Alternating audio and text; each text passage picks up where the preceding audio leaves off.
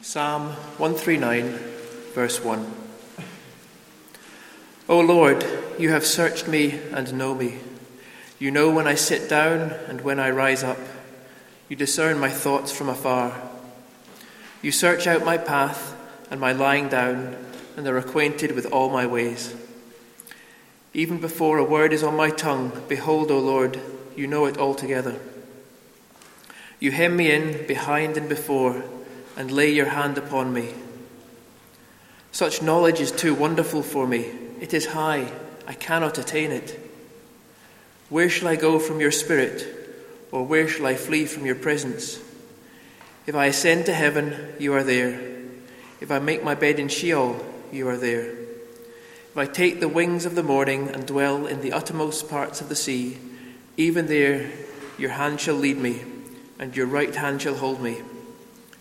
If I say, Surely the darkness shall cover me, and the light about me be night, even the darkness is not dark to you.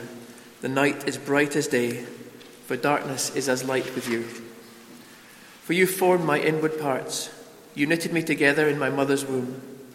I praise you, for I am fearfully and wonderfully made. Wonderful are your works, my soul knows it very well. My frame was not hidden from you when I was being made in secret, intricately woven in the depths of the earth. Your eyes saw my unformed substance. In your book were written, every one of them, the days that were formed for me, when as yet there was none of them. From life's first cry to final breath, Jesus commands my destiny. So, Father God, please help us this morning to see ourselves and our lives in the light of your word. In Jesus' name, Amen. Please do have a seat. And um, can I start by asking you, how valued do you feel? And what makes you feel valued? Let, give, let me give you a moment to come up with an answer in your mind. How valued do you feel? And what makes you feel valued?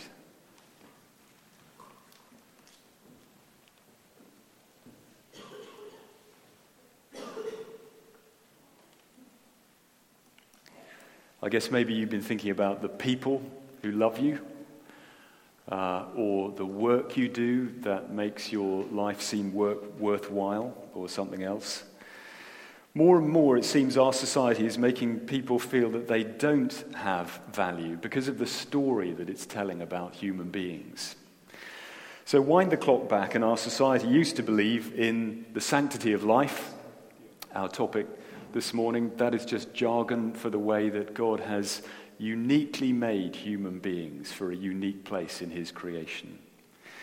But more and more, as you know, our society is telling the story that there is no God and that uh, you and I are just a random collection of chemicals brought together by evolution. So, one writer says this What is a human being? The answer is fat enough to make seven bars of soap, iron enough to make one nail, sugar enough for seven cups of tea, lime enough to whitewash one garden shed, magnesium enough for one dose of salts, phosphorus enough to tip 2,000 matches, and sulfur enough to treat one dog for fleas, which at today's prices comes to 43 pounds. That's your value. But even with all the messages around us saying things like that, most people deep down believe that we are more than that. And the Bible says that deep down belief is right. So, would you turn in the Bibles uh, to page one, the easiest turn to do? Page one and Genesis chapter one. We're going to dip a few parts of the Bible. First of all, page one, Genesis chapter 1. And uh, we'll ask the question, first of all, what does the Bible say about human life? So look down to Genesis 1, verse 1, which simply says, In the beginning, God created the heavens and the earth. Then comes the creation of everything up to the animals. And if you skip to verse 26, 26, it says, Then God said, Let us make man, which means mankind, men and women, in our image, after our likeness, and let them have dominion over the fish of the sea, and over the birds of the heavens, and over the livestock, and over all the earth, and over every creeping thing that creeps on the earth. So God created man in his own image. In the image of God, he created him. Or you can translate that as the image of God, he created him. Male and female, he created them. So we humans are unique because we are created to be God's images. So here, for example, um, is an image of my children. Uh, an image is something that represents the original. So this one gives you some idea what they're like, but it's, it's not a great image because they're living people. And the image isn't living or personal. But Genesis 1 says, You and I are God's living, personal images made to represent Him. So the idea is that if you are living how God wants you to, I can look at you and see in you something of what God is like, and vice versa. But that involves being able to relate to God and have the same sense of right and wrong as God has. And so that's how God has made us and wired us up which makes us uniquely different. So you and I share 98% of the, gen- the genetic information uh, with a chimpanzee. But that doesn't make you 98% chimpanzee. Doesn't make you a souped up chimpanzee. You are uniquely different. And that's why God values human life uh, uniquely and calls us to value and respect and protect it. So turn on to Genesis chapter 9 now. Genesis chapter 9 and verse 6 is uh, the next stop. Genesis chapter 9 and verse 6. This is after sin has entered the picture, when human beings will be tempted to kill other human beings who get in their way. And so look at Genesis 9, verse 6, where God says, Whoever sheds the blood of man, by man shall his blood be shed. For God made man in his own image. So that's saying God values human life so highly that he even sanctions the death penalty against those who take human life. I won't go into that. But just look at the end of verse 6. Why does God value human life so highly? For God made man, men and women, in his own image, which means he sees any assault on your life as an assault on him. It's like if you're a parent and you're over in the park later and another kid comes and hits your child.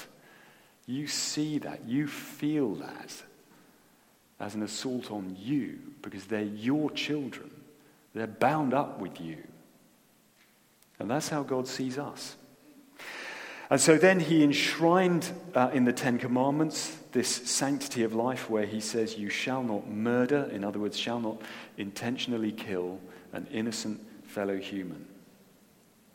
Well, let's turn to one more place for what the Bible says about human life. Could you turn on to page 521, page 521, and Psalm 139, which we had read earlier. So 521 and Psalm 139.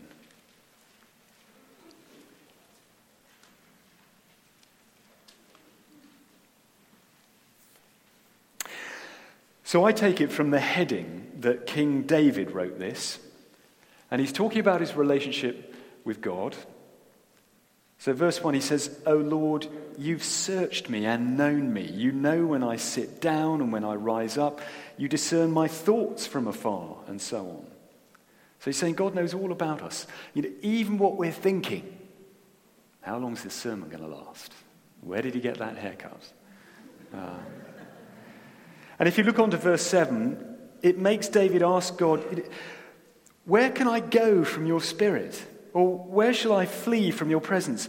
In other words, is, is there anywhere that I can go where, where God isn't there, where he isn't relating to me, where he isn't involved in my life? And the answer he comes up with is no.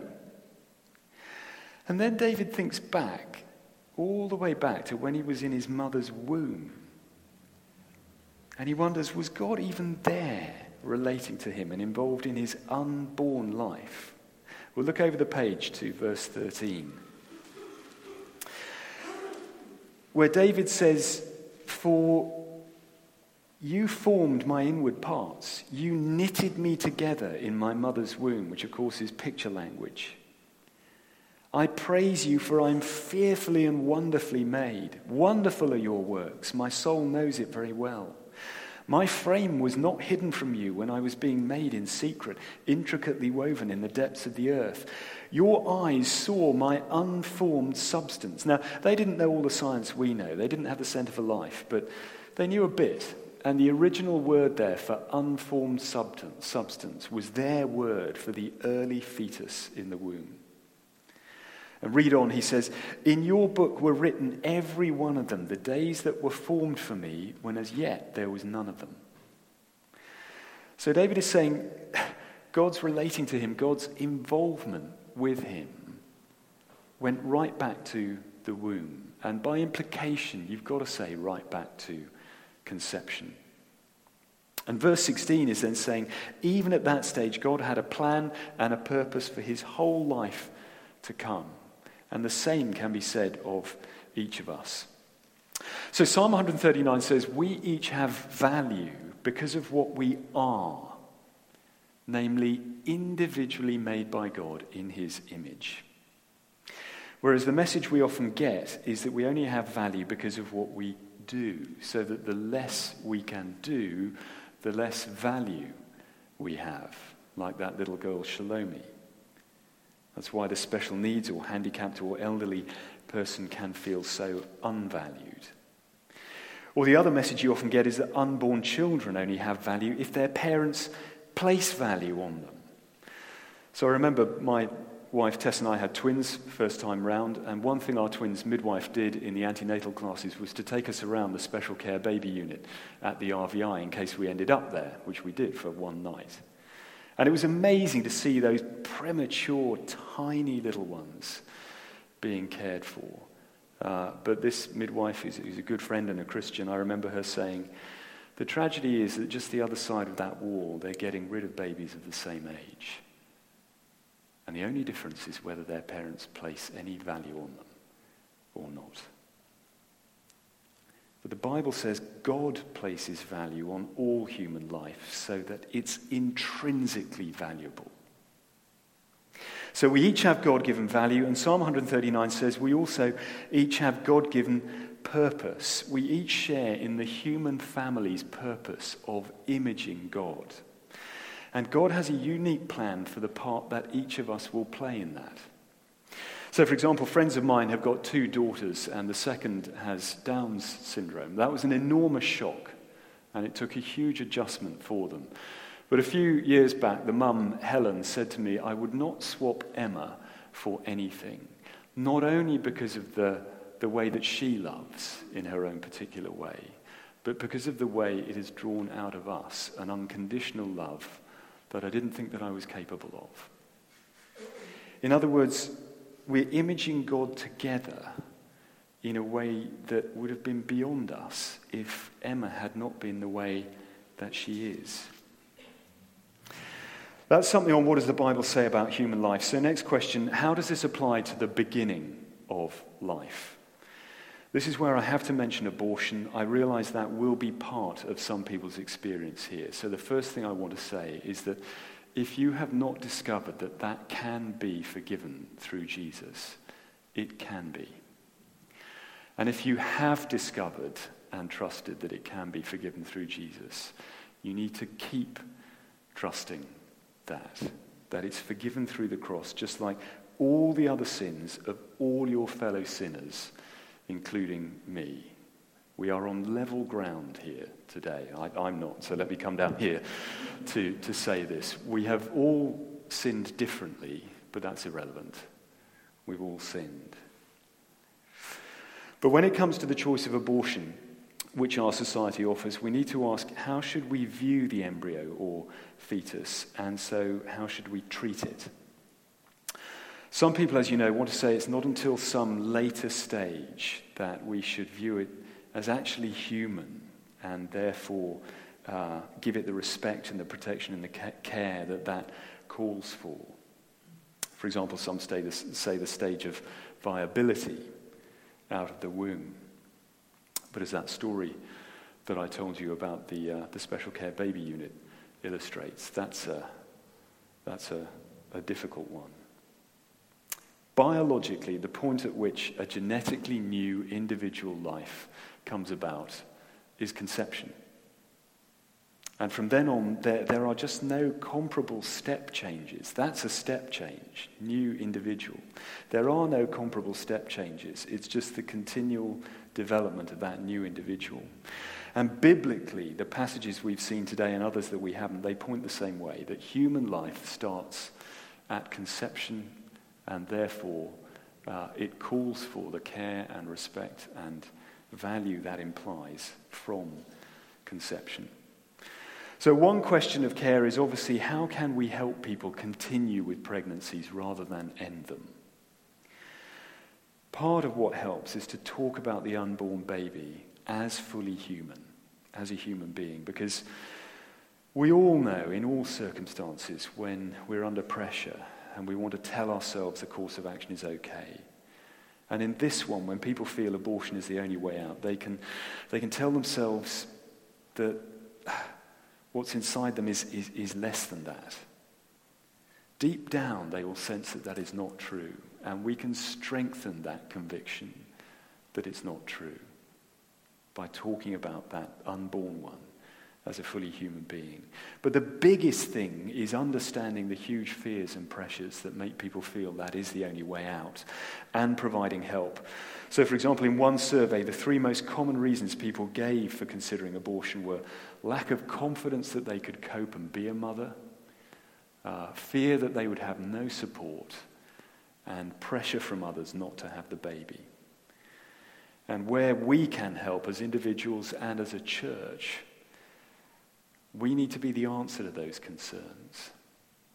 To be able to say, actually, that's okay. We're here. And various churches in Newcastle support the Tyneside Pregnancy and Advice Centre. That's only one tiny piece of that jigsaw, but you or people you know might like to know about that centre or might like to volunteer to help in it.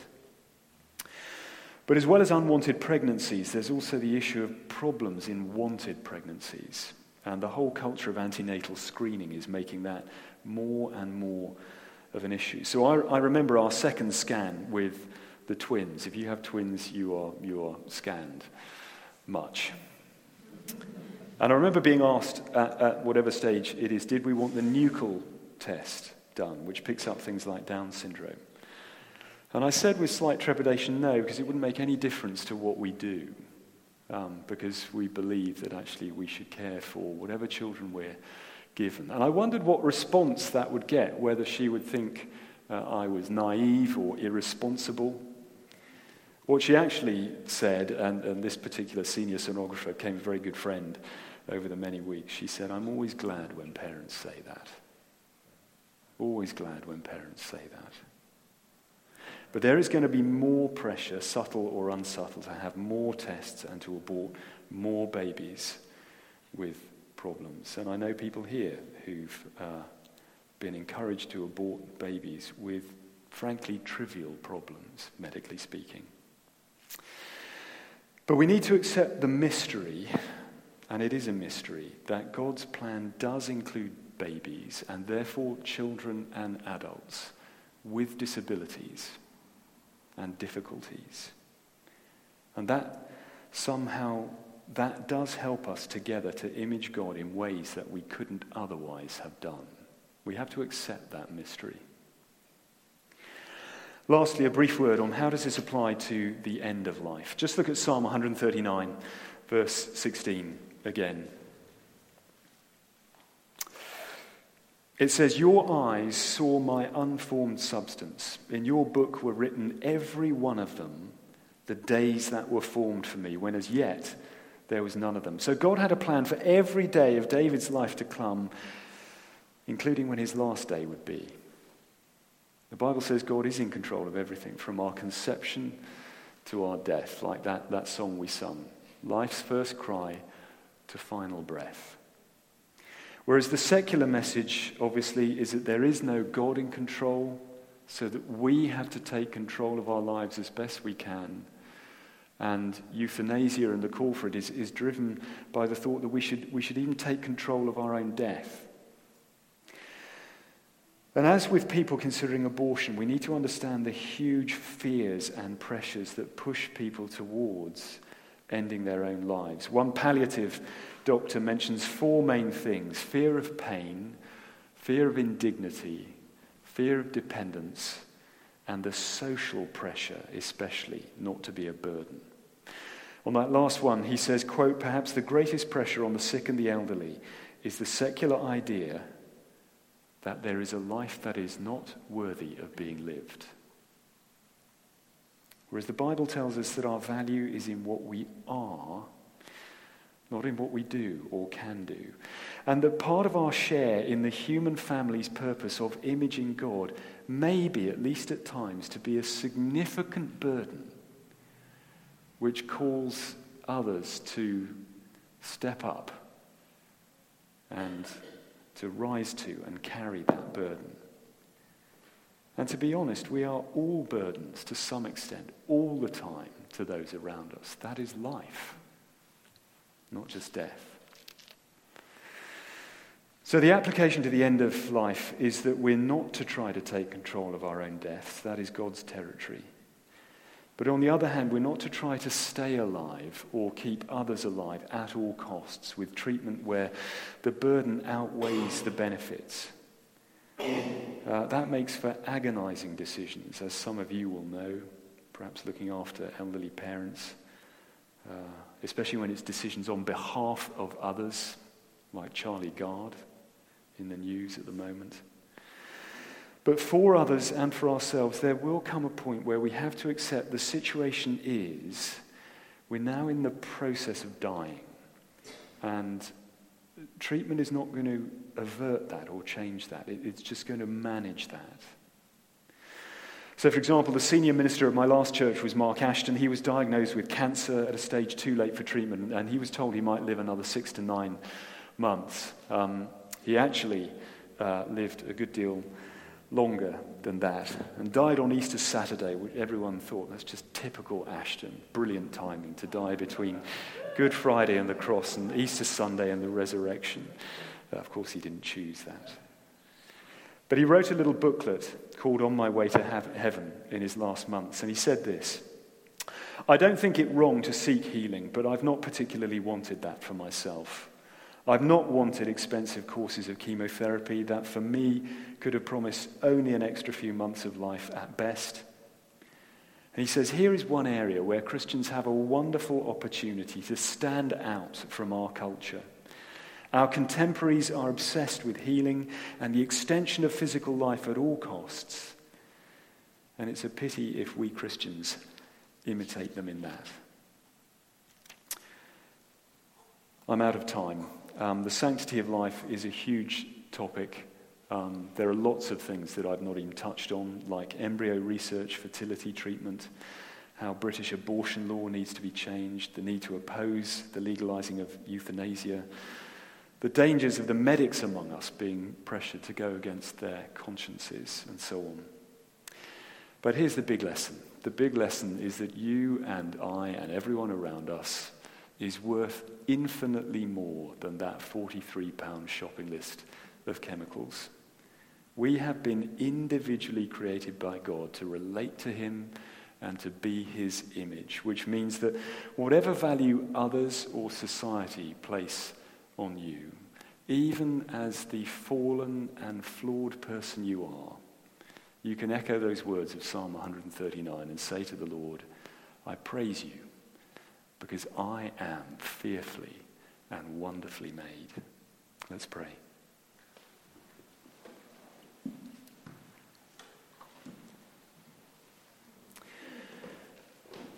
Father God, we thank you that even though we are fallen and flawed by sin and marked by mortality, we can say, I am fearfully and wonderfully made.